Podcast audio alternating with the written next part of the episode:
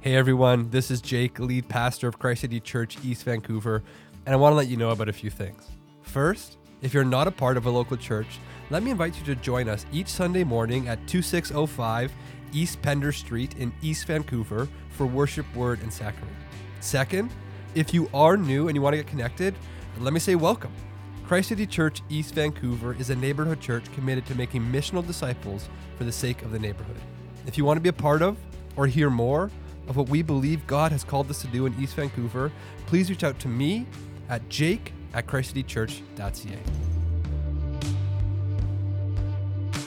Today's scripture comes from Jonah 4 1 through 11.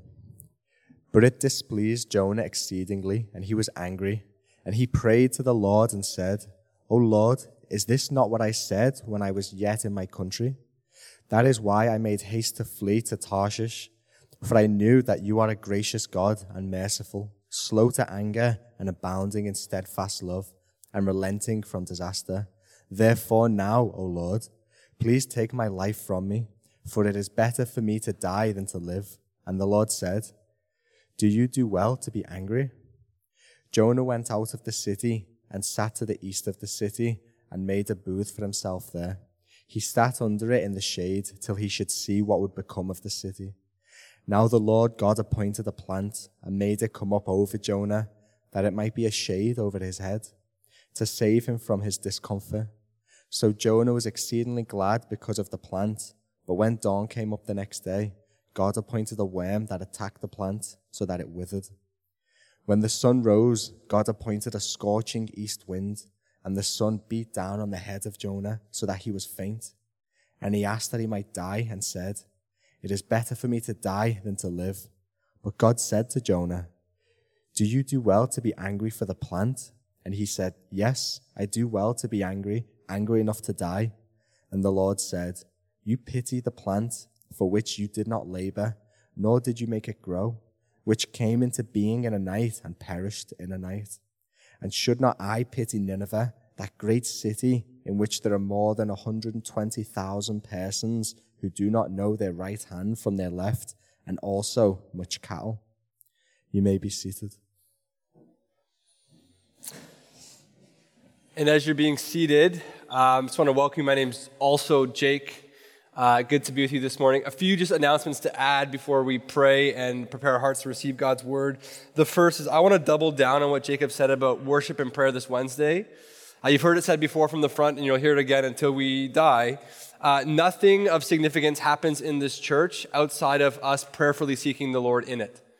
Uh, we are incapable in and of ourselves of affecting the kind of change we want to affect in this neighborhood uh, with our charisma, with our programs, with our skills. We're unable to do it. We have to seek the Lord. And so I'd encourage you, if you call Christ City home or if you've just shown up today for the first time, come on Wednesday and we're going to sing and pray together. Uh, there'll be structure to it, so it's not like intimidating. Uh, there'll be some structure to it, so please come and join us on Wednesday at 6.30 downstairs for prayer. The second thing is this. I just met with our kids team this morning, uh, and it turns out we are in desperate need of kids ministry teachers.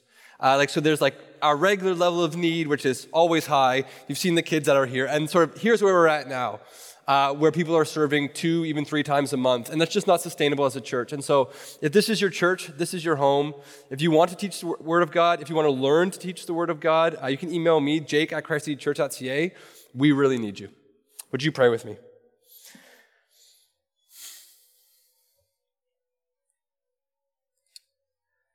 Father, uh, it seems the theme this morning is our desperate need of you. Uh, that we are unable, incapable on our own by ourselves to do anything of real significance. And so we ask that in your grace and in your mercy, you would speak to us by your Holy Spirit. We'd have eyes to see what you're showing us in your word and ears to hear what you're speaking to us through your word. But Lord, would we have, perhaps most importantly, feet to obey what you're calling us to do? So we thank you, Jesus. We thank you for your work on the cross. We thank you for your blood applied, which welcomes us into relationship with you this morning, that we might obey and live the life you have for us. We pray these things in Jesus' name. Amen. Well, if you are just joining us this morning, we've been going through the book of, of Jonah. And again, if, you, if you're new or you've missed a few weeks here, again, welcome. We're so glad you're here.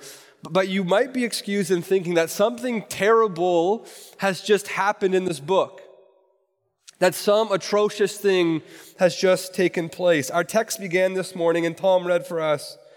But it displeased Jonah exceedingly and he was angry. Has something terrible just happened? Have all Jonah's stocks just like taken a dive?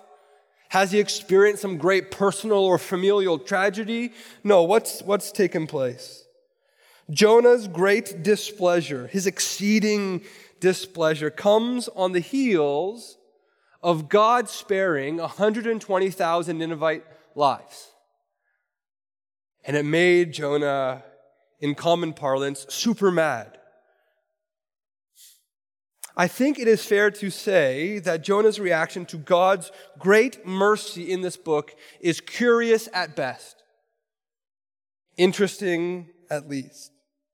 But for those of us who've been traveling all the while in this series, Jonah's response should not be entirely surprising to us. Jonah is a man with an agenda.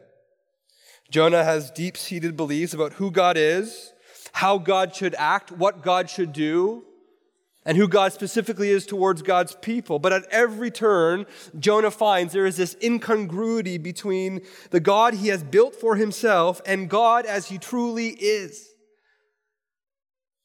The author of the book of Jonah has gone to great lengths to show us that Jonah is an idolater a man who prefers to worship a God of his making than the God who truly is. But if we can remember back to the very first sermon in this series, the point of this little book about Jonah is that you and I would see the ways in which we are just like Jonah. Our hearts just like his.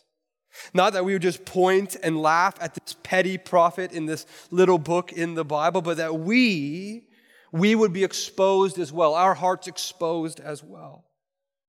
See, idolatry, to be sure, is not just the drug of choice for pagans or for practitioners of Eastern religions. Idolatry is the inclination of all of our hearts. Elyse Fitzpatrick, she's an author, she says this Idols aren't just stone statues. No, they are loves and thoughts and desires and longings and expectations that we worship in place of the true God. They are the things we invest our identity in. They are what we trust. And idols cause us to disregard our Heavenly Father in search of what we, keyword, think we need. And where idolatry becomes supremely dangerous we all know the explicit idolatry of worshiping money and worshiping power and worshiping sex. But the, the, the, more dangerous idolatry, perhaps, where it becomes supremely uh, dangerous, is when these loves and thoughts and desires and longings and expectations are transposed onto God. And God is like this. It's then when our idolatry is sanctioned under the banner of God's will that we are in most perilous danger and nothing short of divine intervention is able to save us. This morning, I want to see two things, two things very simply in our text that we have before us. First, how idolatry shapes us, and second, how God shapes us. And so, Bible's open to Jonah 4. First, how idolatry shapes us, or forms us, or conforms us. See, Jonah's idolatry of nation and people group, this is well worn territory in our series so far, have caused what he loves to be at odds against what God loves and what God cares about, what God's priorities are. See, idolatry shapes our hearts, our desires. And so look with me at verse 1. Again, in response to Nineveh's repentance, it says, But it, God's mercy, God's subsequent relenting of disaster, it displeased Jonah exceedingly, and he was angry. And so Jonah goes out of the city. It says east of the city. And by the way, anytime it says like someone's going east in the Bible, more or less, that's like a bad movement. That's a movement away from God, away from obedience, away from God's will for their lives. He goes east of the city, it says. he sits down, and it says in verse 5 he sat under this booth he had made in the shade till he should see what would become of the city. Jonah watches and he waits, and perhaps God will change his mind back to destruction mode and wipe out the Ninevites. And it's while Jonah is hoping against hope that God changes his mind and wipes them out, that in his kindness, God, look at verse 6, appointed a plant and made it come up over Jonah, that it might be a shade over his head to save him from his discomfort. And so Jonah, listen to this, was exceedingly glad because of the plant. So do you see that? Jonah was exceedingly happy, overjoyed, thrilled because of the plants. This phrase is meant to stand in contrast to Jonah's exceeding displeasure at the repentance of Nineveh. He's very happy about the plants, and he's very sad about this repentance. In the words of one commentator, Jonah is as glad about a little more shade for his head as he was enraged when God's mercy disappointed his hope that Nineveh would be destroyed. It's, it's ridiculous. It's ridiculous to value a plant more than 120,000 people, their lives, a whole city, a whole civilization is ridiculous. It's silly. But idolatry makes us ridiculous. Idolatry makes our loves ridiculous. Idolatry makes us weep over plants and makes us cold towards people. The ridiculousness of Jonah's response is made all the clearer when we realize that Jonah is being very intentionally contrasted with another prophet, with the prophet Elijah in 1 Kings 19. So in 1 Kings 19, very quickly, here's the story. Uh, Elijah has this showdown with these prophets of Baal atop of a mountain, and it ends with basically them being destroyed and God being exalted as the one true God. It's this glorious, literal mountaintop moment. It's beautiful and fantastic and, and, and, and good in all the best ways. And then Elijah goes, he comes down from the mountain, and he realizes that Israel, nonetheless, particularly King Ahab and his wicked wife Jezebel, remain unrepentant. Their hearts remain half hearted in their devotion to Yahweh. And so it says in 1 Kings 19, it's for that reason then that Elijah went a day's journey into the wilderness and came and sat down, does this sound familiar? Under a broom tree. And he asked, does this sound familiar, that he might die, saying, It is enough now, O Lord, take my life, for I am no better than my fathers. Elijah, like Jonah, is a distraught prophet heading into the wilderness. Elijah, like Jonah, finds himself seeking shade under a plant. And Elijah, like Jonah, wishes he would die. But unlike Jonah, Elijah does all these things in response to Israel's failure to repent, where Jonah does them because Nineveh repented. It's ridiculous. In, in what ways, here's the question for us then, in what ways has our idolatry made our desires ridiculous? Ridiculous. And if you don't know, asking yourself what makes you angry, enraged, exceedingly displeased is a good way to find out.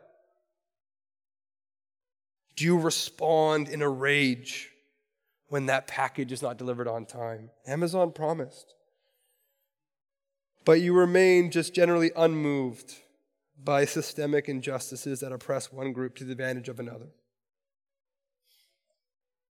Are you, parents, irrationally angry when your kid gets up to grab a cup of water or go to the bathroom for the millionth time? You don't have to go. Forcing you to pause your show or your movie again? And are you generally apathetic to the pain of your neighbor? How about once a year? Do you need to, to fake excitement during the baptism videos, right? Woo! while excitement naturally boils over, naturally bubbles up in response to the thought of a promotion at work or a bonus. It's ridiculous. Is singing songs to the Lord who saved your soul boring to you? Would you much rather be belting the songs of your favorite artists at Rogers Arena? I- idolatry makes our hearts ridiculous. It makes us people who desire the wrong things in the wrong proportions. It's no wonder verse 4 reads, And the Lord said, so it's kind of a funny point. There's funny points in the book of Jonah. It's kind of funny. Do you do well to be angry? And it's a rhetorical question. no, is the answer. No, Jonah, you don't do well to be angry. Your, your heart is all out of whack. You don't do well to be angry at this, Jonah. You've missed the plot, Jonah. What right do you have to be angry at my mercy, Jonah? And a little later, after God has sent the plant and then sent a worm to literally attack the plant, it says, again, God asks, Do you do well to be angry for the plant? And Jonah says, and you can, you can, you can like hear the toddler in him. Yes, I do well to be angry, angry enough to die, and, and pounding his fist on the table. And Jonah's idolatry has shaped his heart. But see this the heart and the head must work in concert. Human beings don't do well as fractured or duplicitous people. Occasionally, we rationalize a desire and then ask our heart to keep in step, but more frequently, we desire something and then create the accompanying framework and justification in our minds. See, inevitably, yes, idolatry shapes our hearts, but also idolatry shapes our theology. Idolatry shapes what we believe about God, what we profess with our mouth, who, who God to be. Look at Jonah's second prayer in this book with me. And ironically, the, the, Jonah's first prayer in this book, he commends God for his great mercy. But in his second prayer in this book, he takes issue with God's mercy. Look at verse 2. And he prayed to the Lord and said, O Lord, is not this what I said when I was yet in my country? Right? That is why I made haste to flee to Tarshish, for I knew that you are a gracious God and merciful, slow to anger, and abounding in steadfast love, and relenting from disaster. Therefore, now, O Lord, please take my life from me, for it's better for me to die than to live. Finally, we get a window into the conversation between Jonah and God at his initial commissioning. Why did Jonah make haste to Tarshish? Because of who he believed God to be. And Jonah quotes as a good prophet steeped in the scriptures from a famous passage in Exodus 34. Let me read it to you. But let me read it to you not as Jonah quoted it, but as it actually is. See if you pick up on anything strange. Exodus 34, 5 to 7, he, here's the Lord's self disclosure at Sinai with Moses, with Israel. It says this says the Lord descended in the cloud and stood with Moses there and proclaimed the name of the Lord. The Lord passed before Moses and proclaimed, The Lord, the Lord, a God merciful and gracious, slow to anger and abounding in steadfast love and faithfulness, keeping steadfast love for thousands, forgiving iniquity and transgression and sin, but who will by no means clear the guilty visiting the iniquity of the fathers on the children and the children's children to the third and to the fourth generation. Like most bad theology, Jonah is partly right. He quotes back to God part of his divine character, but, but do you see the bit that Jonah left out? Verse 7, Exodus 34 but who will by no means clear the guilty, visiting the iniquity of the fathers on the children and the children's children to the third and the fourth generation. Jonah leaves it out.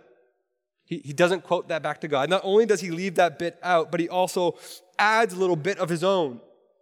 He ends his statement by saying, And God, this God, is relenting from disaster See, to Jonah, a God who would send a prophet to Ninevites must be all mercy and no justice, must be all grace and no consequences. If God does not wipe out Israel's historical enemies, if he shows grace to them, Jonah believes, then surely he's a God of unbalanced scales. Jonah's idolatry shapes Jonah's theology. Do you see that? And if Jonah's like us, you know the question that's coming.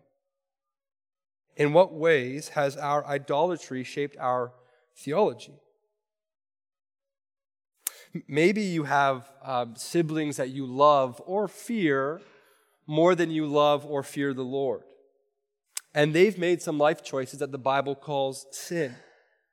Choices the Bible says, if not repented of, will lead to eternal judgment. So, what do you do? What do you do? You could tell them what the Bible says. You could, if they wish, continued in this changed relationship, perhaps now awkward or stilted relationship. Or you could just change your theology. You could just change what you believe about God. You could just ignore or overlook those passages which clearly teach the opposite. You could, like Jonah, adopt a theology where God is all mercy and all loving and not holy, and not our creator and designer, and the one who knows what's best for us. Our idolatry shapes our theology. How about this?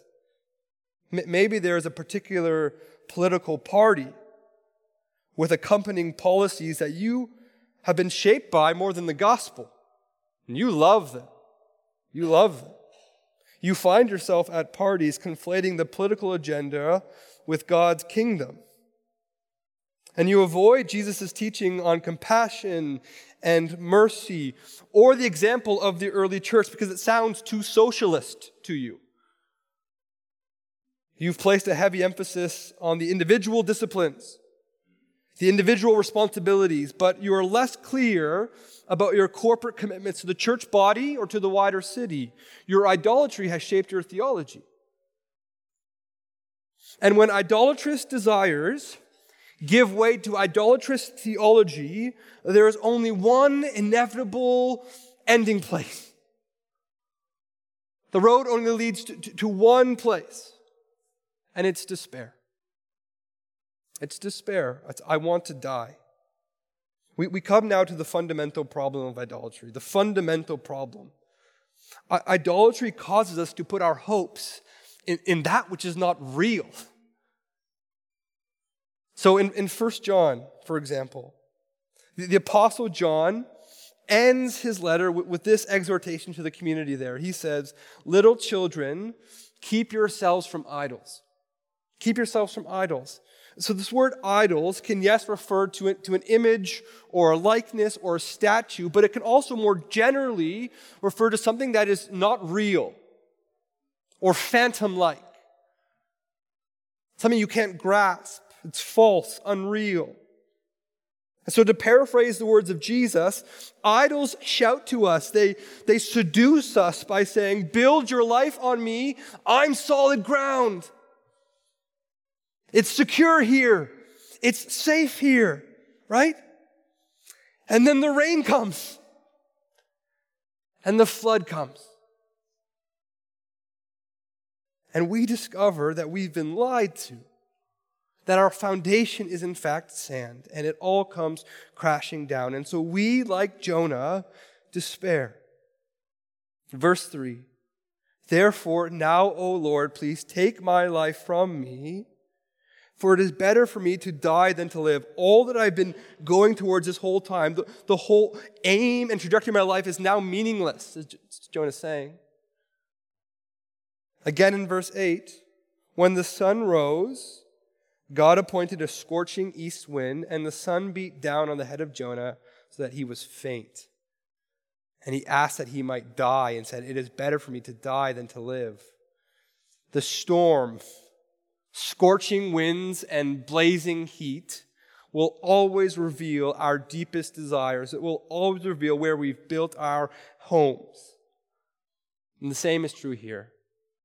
Jonah is saying, if God would spare the Ninevites, my life is not worth living. And more than that, if God would behave that way towards me, a respectable, upstanding Hebrew prophet, life's not worth living. Jonah built his life on the illusion that God owes him and his people nothing but blessing, and those who are not like him nothing but judgment. And it's all come crashing down. And maybe you're in that place this morning. It's a painful place. We, we saw that place in Jonah chapter 2, didn't we? It's a painful place. It feels like death, it feels like the grave.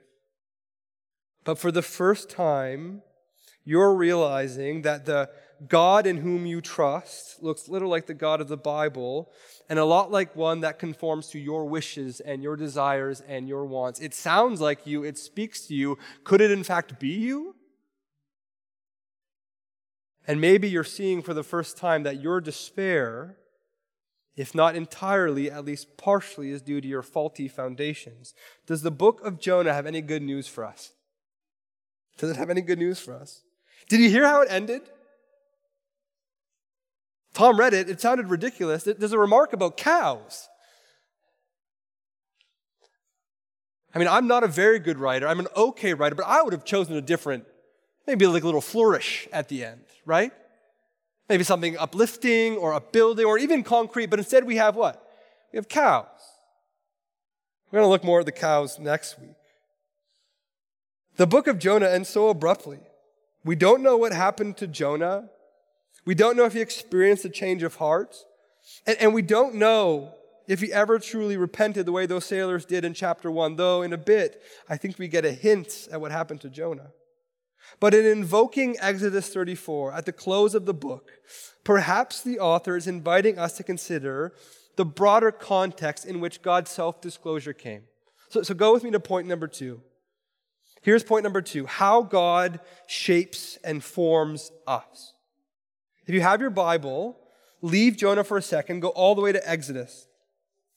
Go all the way to Exodus. We're going to go to Exodus chapter 32. So in Exodus 34, the Lord shares his character with Moses, right, in the context of giving him these new tablets containing the 10 words or the 10 commandments, right? Now you may be wondering, well, why does he have new tablets? What was wrong with the first tablets? Great question. If you don't know the story, Moses came down from the mountain previously. He came down to find that the people had built from their gold earrings a gold statue, an idol, and they were worshiping and dancing and frolicking before this idol. It was a glorious time of play, Exodus 32 says. And just like with Jonah, in worshiping the idol, the people have begun to look like the idol. See, not only in Exodus and not only in Jonah, but in the Psalms and throughout the Bible, you find this simple truth that we've been looking at, kind of going around so far. It's this Pastor author Andrew Wilson, he says this. He says, We shape idols, and then idols shape us. So, these people who have begun to worship in Exodus 32 a stiff necked statue are described in verse 9 by the Lord as a stiff necked people. We shape idols and then idols shape us. You see that? There's great irony in the fact that having made this idol with their melted down gold earrings, their earring God has made them deaf to the Lord's voice, dumb to his way. It's a tragic picture. But Israel are not the only people who are being shaped in Exodus 32. What's remarkable about this chapter is that in Exodus 32, we find that Moses, having spent prolonged time with the Lord up on the mountain, has begun to act and think and feel as God does. So, for example, in verse 10, it says that the Lord's anger burned hot against his people. And then in verse 19, as Moses descends the mountain, lo and behold, as soon as he came near the camp and saw the calf and the dancing, Moses' anger also burned hot, and he threw the tablets out of the, his hands and broke them at the foot of the mountain. Where Jonah is angry about the wrong things, his idolatry having so twisted his heart, Moses, as he worshiped the Lord, learned to be righteously angry for the things that made the Lord angry. A little later on, because Moses implored the Lord to act mercifully, the book of Exodus, using a phrase we find in the book of Jonah as well, tells us, verse 14, and the Lord, in his mercy, relented from the disaster that he had spoken to his people. Likewise, towards the end of Exodus 32 32, Moses, for all his burning hot anger, in his intercession for the people, he even offers that if it possible, he be blotted out of God's book if it meant the salvation of these people. Moses, like God, has become astonishingly merciful, gracious. All of this again leads Andrew Wilson, that same pastor, to remark, by the way, in a great sermon on Exodus 32, which I can send to you if you'd like. He says, The bad news is that we become like what we worship. And then he says this, and it's so, it's so funny. The good news is that we become like what we worship. The bad news is that we become like what we worship. But the good news is that we become like what we worship. God shapes us through worship. He shapes us through prolonged, undistracted, even Wednesday night time in worship and prayer, time in His presence reading his word, gathering and praying with his people, crying out to him in our distress. See, see the tragedy, and, and Jonah in, in many ways is a tragedy. The tragedy is that in Jonah's angry tantrum, his anger began not when he was first commissioned, but long before. It was the byproduct of a life and ministry shaped not by the presence and worship of Yahweh, but by deep seated idolatry. And it's also bleak and hopeless. Who can change their ways after all this? Having lived a whole life going this way, doing these things. Can anybody change? Next week will be our last week in our series in Jonah. There we're going to zoom out, make sure we see the forest instead of just the trees get some handholds as we leave this book. But today is our last Sunday unpacking Jonah as a person. As a person. We've seen Jonah over these past few weeks in all his ugliness. But it would be wrong to end this morning on a hopeless note, and here's why. Have you ever thought about how we got the book of Jonah? Have you ever thought about that? What sort of prophet would, tell a story that's so embarrassing, so humiliating. Like it talks about him being vomited out of a whale, right? For millennia, people have read that about this man. Well, in the words of the late Tim Keller, let me read this to you. The only way we could possibly know these things is if Jonah told others. And what kind of man would let the world see what a fool he was?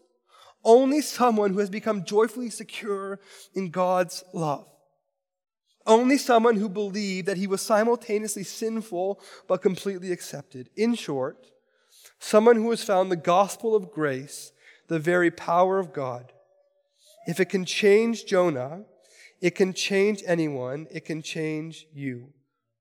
God shapes us through worship because God shapes us through his relentless and never ending and never giving up grace. And though the destructive force of idolatry is real, God's grace is more real. And this book is full of examples of idolater after idolater after idolater after idolater, angry, petulant, despairing people who encountered the glory of God and were forever changed. Not only this book, but this church is full of idolatrous people, an idolatrous pastor who encountered the glory of God, God's grace and his mercy, and are, because of what he's done, forever changed. God shapes us, not primarily by giving us a list of do's and don'ts, but by giving us Himself. He comes and He makes residence in our heart, the church. And as we yield to the person of Jesus, as we trust in His work on the cross for our salvation, in His work in His resurrection for our life, in his work, in his ascension, praying for us even now before the Father. As we trust in Jesus, we find that bit by bit, day by day, moment by moment, we are suddenly and slowly changed, transformed, renewed. We find our thoughts and desires, longings and expectations are not so ridiculous anymore. They are right in step with God's. Jonah has spent four chapters running. I don't know how long you've spent running, but Jonah has spent four chapters running. Down, down, down, east, east, east. He has inhabited the whole spectrum of inhospitable lands, from the belly of the fish to now this dry and arid desert. He spent four chapters running. And is that too far for God? Christ said, Do You know the answer. No, it's not. As we close, hear the words of the Lord in the mouth of Jonah, but not as complaint or lament as Jonah intended, but as a glorious window into God's character to you and to us. Would you receive these words? For I know that you are a gracious God and merciful, slow to anger, and abounding in steadfast love Let's pray.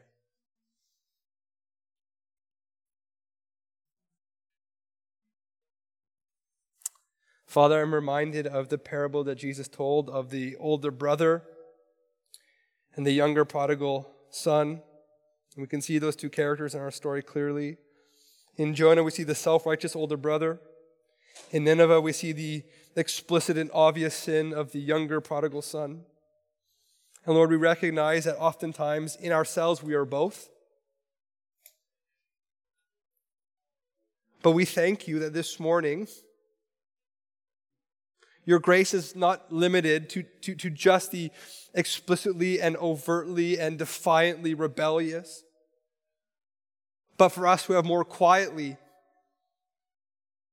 perhaps more dangerously, established in our own hearts our own little throne, and so we sit in self righteous judgment. Would you see, would we see, would we see, Lord, that your mercy and your grace is for both? That we're all in need, however long we followed you, however we've come this morning, in need of the grace and mercy of Jesus. Would you help us to worship you?